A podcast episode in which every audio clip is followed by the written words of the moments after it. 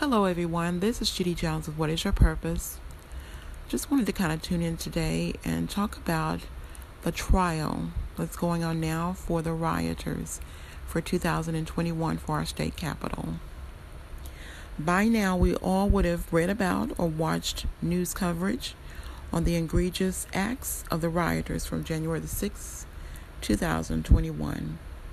Although there may have been few charges, as the trials and reviews of events are moving at a snail's pace in regarding all parties involved with this act.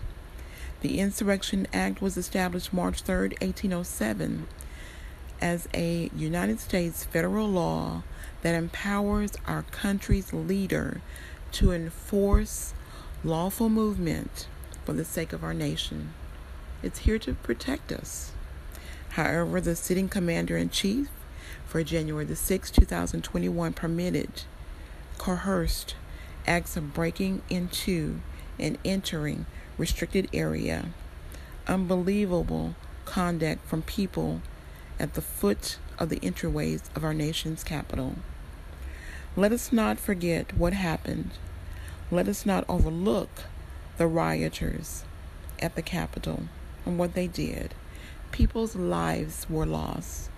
Let's take some time to remember some of our brave policemen that acted on site at the Capitol. Officer Aquilo Gonell having to undergo still to this day more surgeries and physical therapy just to live a normal life. Officer Michael Fanone pleading for his life so that he can still return home to see his wife and children.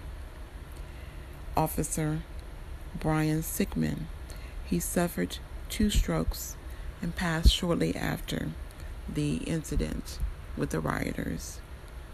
And Law Officer Eugene Goodman, a decorated Capitol policeman with over 10 years of service.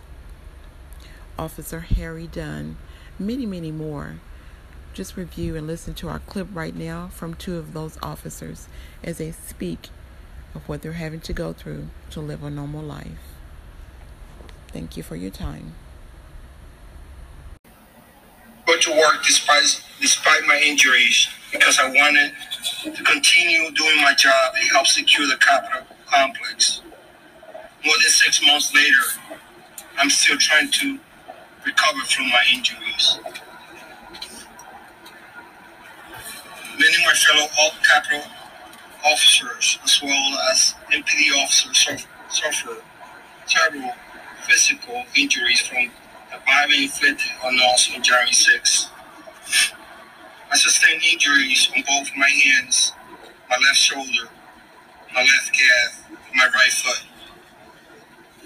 I already had undergone bone fusion surgery on my right foot, and I was just told that I need surgery on my left shoulder. I've been on medical and I'm straight leave for much of my of the past six months, and I expect to need further rehabilitation for possibly more than a year. There are some who express outrage when someone kneels while calling for social justice. Where are those same people expressing the outrage to condemn, condemn the violence attack on law enforcement, the Capitol, in our American democracy. I'm still waiting for them. As America and the, and the world watching horror what was happening at the Capitol, we did not receive timely reinforcement and support we needed. In contrast, during the Black Lives Matter protests last year, U.S. Capitol Police had all the support we needed and more. Why would why the different response? Were it not for the brave members of the MPD and later on from other law enforcement agencies, I'm afraid to think what could have happened on January 6th. I want to publicly thank all the law enforcement agencies that, res- that responded to assist that day. Almost two decades my law enforcement career actually began here in this building as a United States Capitol Police officer shortly after 9 11. In part because of the 2001 attack on our country by terrorists, I felt called to serve. As a Capitol Police officer, I was proud to protect this institution and dedicated members of Congress and their staff who work hard each day to uphold our American democracy. I remain proud of the work of the United States Capitol Police and MPD officers who literally commit their lives to protecting the safety of each of you and all of us in this room in our nation's capital. After leaving the United States Capitol Police, I became an MPD officer serving the residents of Washington, D.C. I have spent the majority of my nearly 20 years as a Metropolitan Police officer working in special mission units whose responsibilities include the investigation and arrest of narcotics traffickers and violent criminals.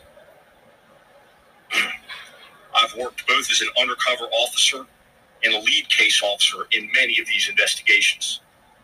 In this line of work, it probably won't shock you to know that I've dealt with some dicey situations. I thought I had seen it all many times over. Yet what I witnessed and experienced on January 6, 2021 was unlike anything I had ever seen.